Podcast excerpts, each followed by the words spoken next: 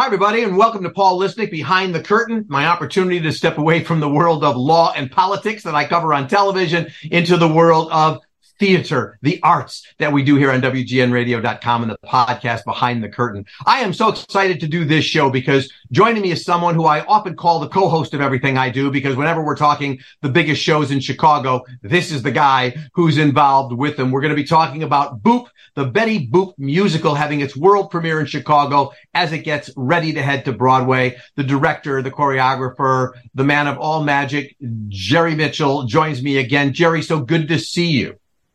Paul, it's great to see you too and be back on the show. It's great to be in Chicago. You know how much I love this town. Well, I do. And, you know, kinky boots, I can go on and on. Let's deal with the most important issue first.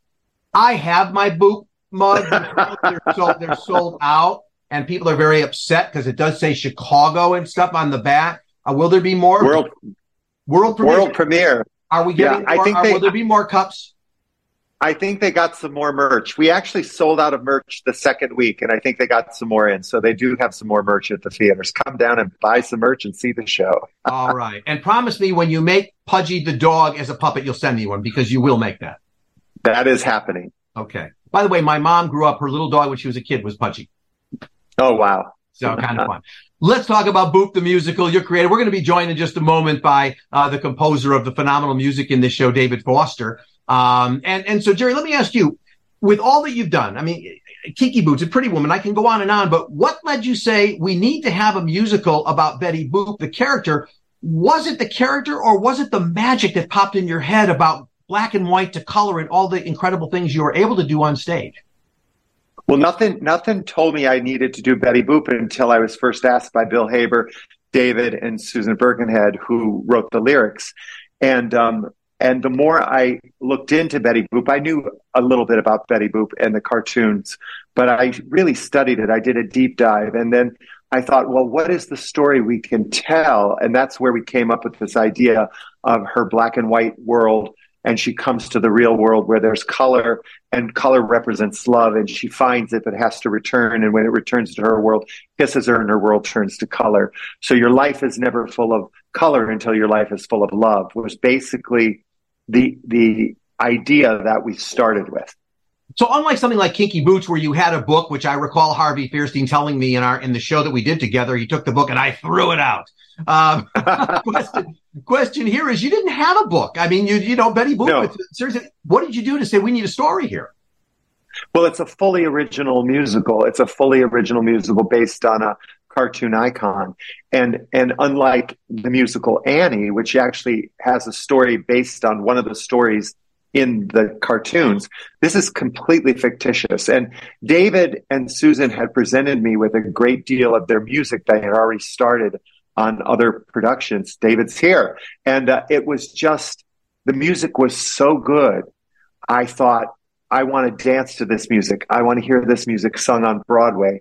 And that was what made me want to work on the project. And then I suggested we bring Bob Martin on, who's a book writer who I had worked with, to help us uh, collaborate on the story and the best way to tell it.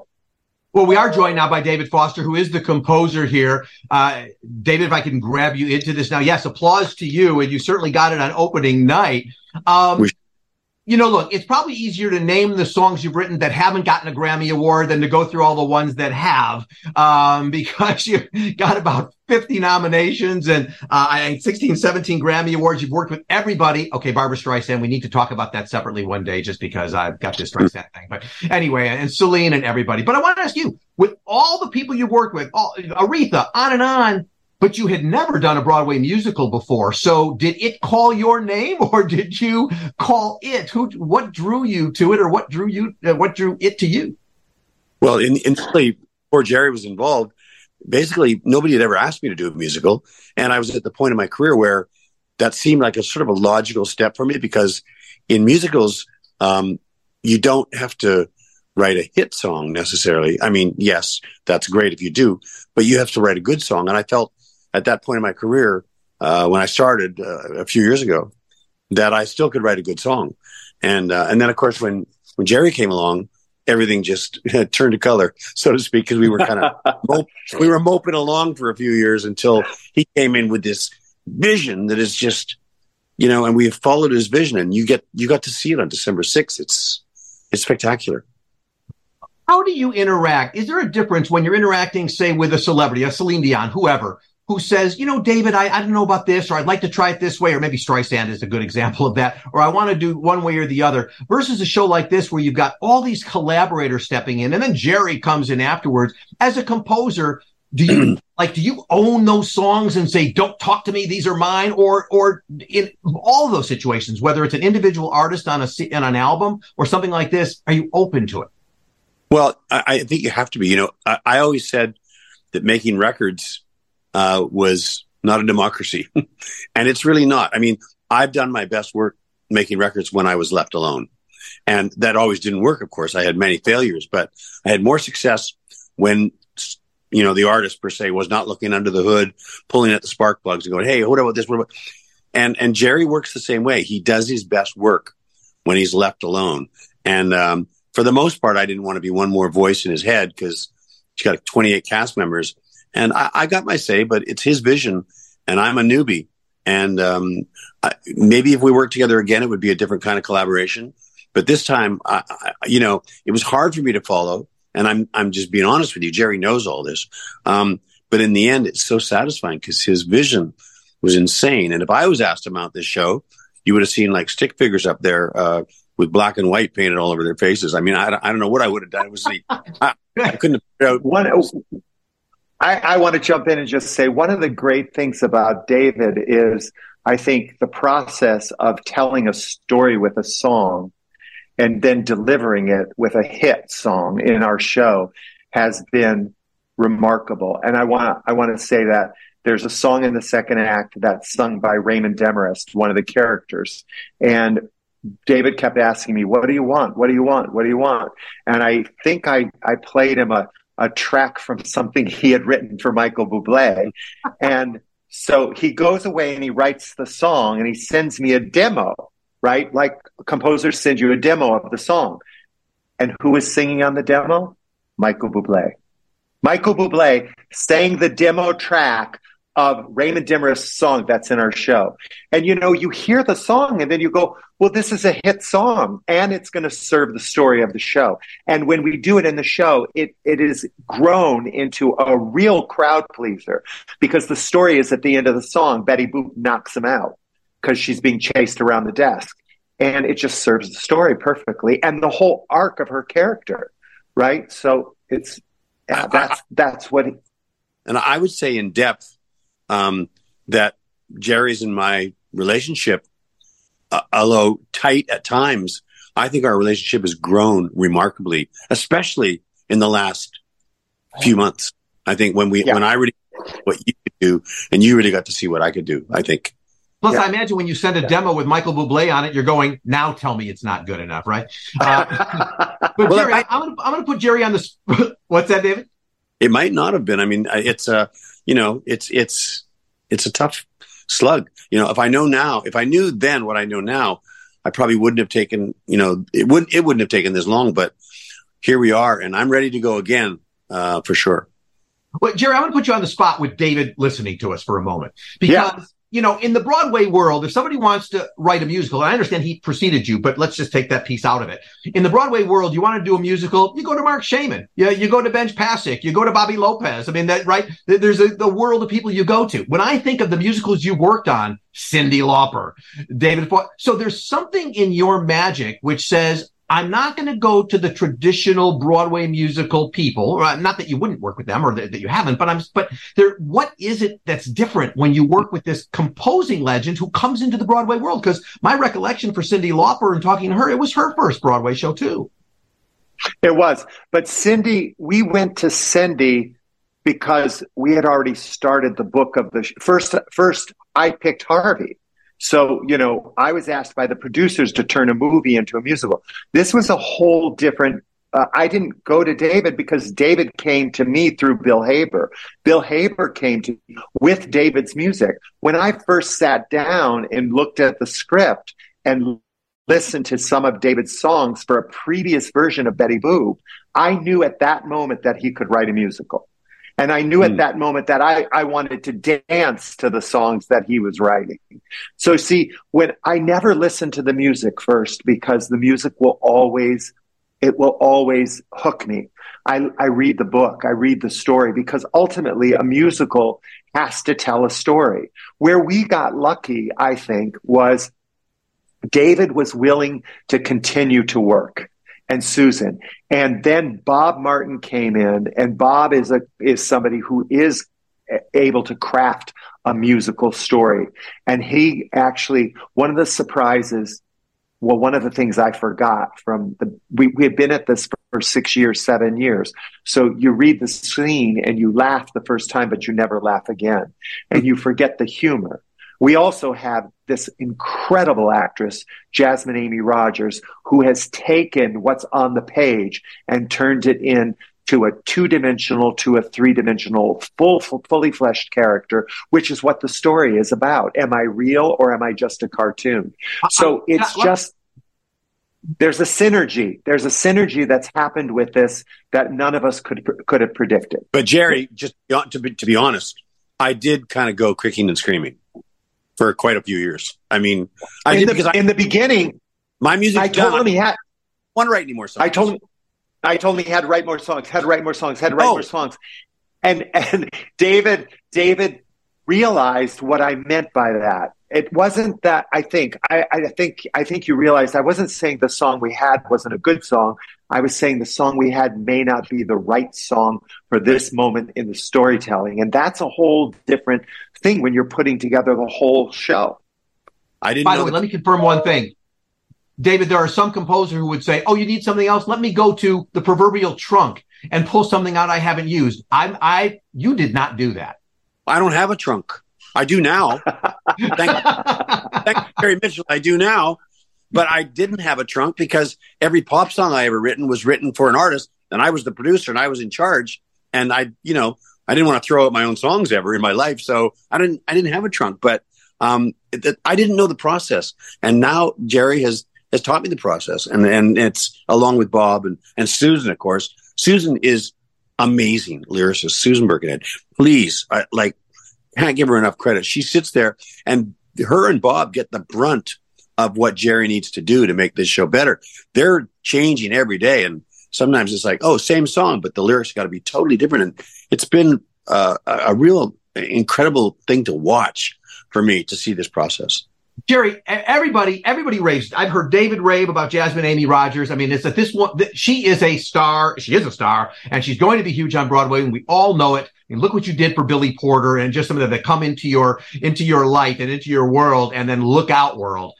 But you did know some people are like, where did he find her? But you had worked with her before, right? And becoming in, in the show, becoming Nancy. And so did you see yeah.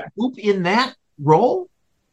No, no. She was she was fresh out of school and she had two or three numbers in that show and she was fantastic, but she was she was like the third lead. And then she was in an early reading of Boop. I got her to do Trisha when Trisha was 19 years old and Trisha was actually Carol's daughter. And after we did that reading, I remember having a conversation with Bob about I didn't feel enough for the character and I wanted her to be younger and I wanted her to be orphaned and living with her aunt and obsessing over Betty Boop. So then he, Bob rewrote that whole track for that character in the story, which meant Jasmine was out because she was too old.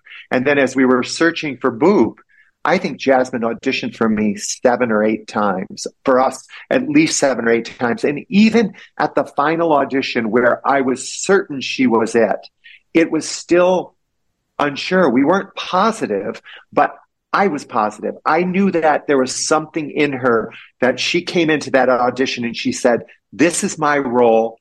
I want to do this and you have to hire me. She owned it. And when an actor comes into the room and they lay the claim to the role, that's when you know.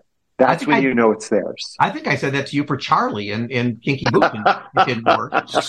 So get out. so David, you're so used to writing for artists. I mean, we talked about that, right? You're working and collaborating with an artist. How different is it to write a song for someone you don't know who it's going to be yet? And at most, you're writing for a character. It's kind of easier. I mean, it's kind of like writing for a movie because if you'd ask me to write a song right now, give me a subject right now, this second. Jerry and Paul are friends.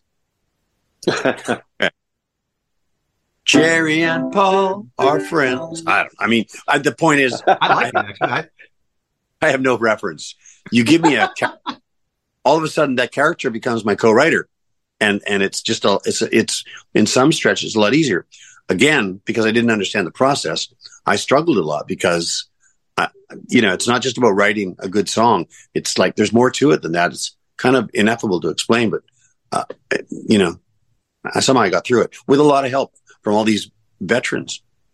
By the way, I, I didn't realize you were at your piano. You're at your piano. I am. Not sure anything, but do you, do you want to? Can you give us 15, 20 seconds of well, one of your favorite I, ballads? Um, and Jerry, sorry because I don't remember the lyrics, or Susan, sorry, but Jerry, like a, a week ago, two weeks ago, says, "Guys, Dwayne needs a new song, and it needs to be great." Oh man, I, I was just ready to go home. Like again, like, really, this is song number 77 added to my drum. and he said, no, no. But then he did it in a really like collaborative way and a really like a supportive way. He said, come on, you guys, we could do it. And so Susan and I, she came to my hotel room and we banged out this little, uh, which I, I, I just love this song. And it goes, um, she knocks me out. She does my duck. Knocks. And it's just a really cool, fun thing. And Dwayne, our actor um, Ainsley, Ainsley was amazing. Really act and and show us yet another dimension of him, and he's just so good at it. And and then Jerry and I and Susan, we worked on on the cast's day off, and Jerry became obsessed with making this well the whole thing. But that day he was obsessed on his day off after working 14 hours a day. And again, Jerry, don't listen. The obsession with Jerry Mitchell works. It well, it just it reminded me of me. That's all I can say in the studio. 14 hours a day. I don't care. Give me a sandwich. I'm good. But he's been doing it for almost six months now. It's pretty remarkable. Well, and by the way, Jerry, the reviews have been unbelievable. One of the best comments, of course, it says, "Do not miss this show." That happened to be my comment, but anyway, uh, along with others, but they they they used it. But I did want to ask you this: the reviews were great, but of course, people like Chris Jones of the Trib I, I, happen to be a huge fan of his, and I always think when he goes, "Here are some thoughts for you," and I feel like he's writing to you. Here are some thoughts. So uh, let me ask you, because in opening night, the show is the show's frozen. When when we come see it in New York again, are we going to go? Yeah, he he he's made some changes. He's paid attention to the kind of things that the Chris Joneses of the world have said. Uh, are you open to that? Do you want to hear that? Oh yeah, absolutely. I come to Chicago because not just Chris, but all of the critics here have seen a lot of theater and they have a good eye and they know when a when a show goes off track. So you're you're getting fresh eyes that are helping you. And I've already talked about the changes that I want to make, especially to the second act, which is always the, the place where a musical either succeeds or fails. And we got by but we can be better in our second act by strengthening the relationships between Betty and Dwayne, Betty and Trisha, Betty and Carol, and getting Betty to the end, to the resolve of her story. So we're going to do that. And we've already started to do that.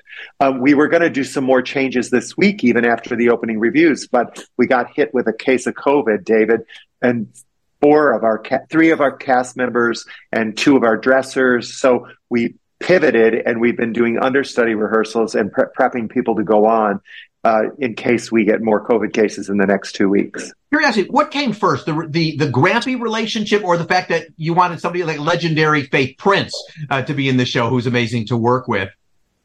No, the, the the story, Valentina and Grampy story, was in the show. We auditioned a lot of a lot of ladies for Valentina, and Faith. Actually, I thought, oh my God, Faith Prince Faith and I had worked together on Jerome Robbins Broadway umpteen years ago before she won her Tony Award in Guys and Dolls. So Faith and I have been friends for 30 years, 40 years. And I thought, oh, perfect. She's the perfect age. She's the perfect person. She's a comedian. And we're still working on their story, and they'll probably get a new song by by the time we get to New York. David, David, and Susan have been working on something, and uh, you know we just need time to rehearse it and uh, properly put it in. And, David, do you ever make changes to a song based on, say, the, the, the vocal range of a of a singer, a star like that? Do you ever say, "Let me just make some modifications because you're in this role now," whoever that is? Sure, of course. The keys become very important, especially when you're doing duets. It's very hard to maneuver the keys, so that's a lot of adjusting. We have great help uh, with uh, Andy Resnick, who's the um, the musical director, and uh, Daryl Waters, who's the music supervisor. So two great guys that really helped me a lot. But I wanted to go back to one thing that Jerry said when you were talking about you listen to critics and you know what Jerry way back three weeks ago before he started doing all the work after our first performance. He said, you know, the second act, I don't want to say it's running on fumes from the first act, but it needs a lot of work. And I was like, I think the show is perfect. What are you talking about? you don't let a standing ovation fool you. And he was so right because the show is so much better now, even just three weeks later. And it's going to get that much better again because by the time we hit to New York, like we got to be a 10 and we will be.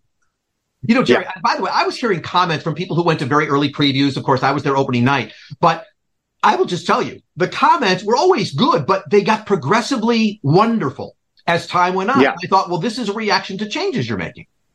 Yeah, a lot of people, a lot of people have stopped me at the back of the house where I tend to hang out, and they said, "This is my third time, and I saw the changes, and oh my god, it's even better than it was, and it was already great." So they're noticing, they're noticing the work. Well, I mean, there's two, there's two new songs in the second act just since we've been in Chicago. By the way, people, yeah. speaking of stopping you, uh, Jerry, did uh, Judge Lynn stop, did he get a hold of you last night? No, I didn't. I didn't see them. I was standing at the back, but they never. I never saw them. Maybe they left. Maybe they didn't like it. Well, you, you, do. You do know who was there sitting behind me opening night was Bill Gates, and I thought, well, here's a show to pick. Bill Gates is here. yeah. yeah. I think he was Pretty using cool. an Apple tablet though, so that threw me. I'm kidding. Never. Never. Did you know he was coming? Was that a surprise to any of you? No, he's he's a friend of mine, and oh, um, he's a friend of mine, and and uh, he had flown in from Paris that day. I didn't think he was going to make it, but he came to the before party as well. And, and he, and, and when he left, he said, that was a lot of fun. And, and I, I, B, that's like somebody saying that's the greatest thing I've ever seen in my life. I love it. I yeah. came in from Paris, Illinois that day, but that's it, you know. Yeah, right.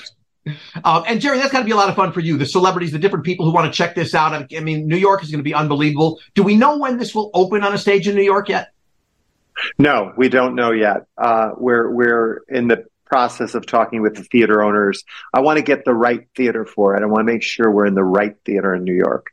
Jerry, very quickly, can you give me 15 seconds on Devil Wears Prada because you're going to work on that? Is that fair to ask you?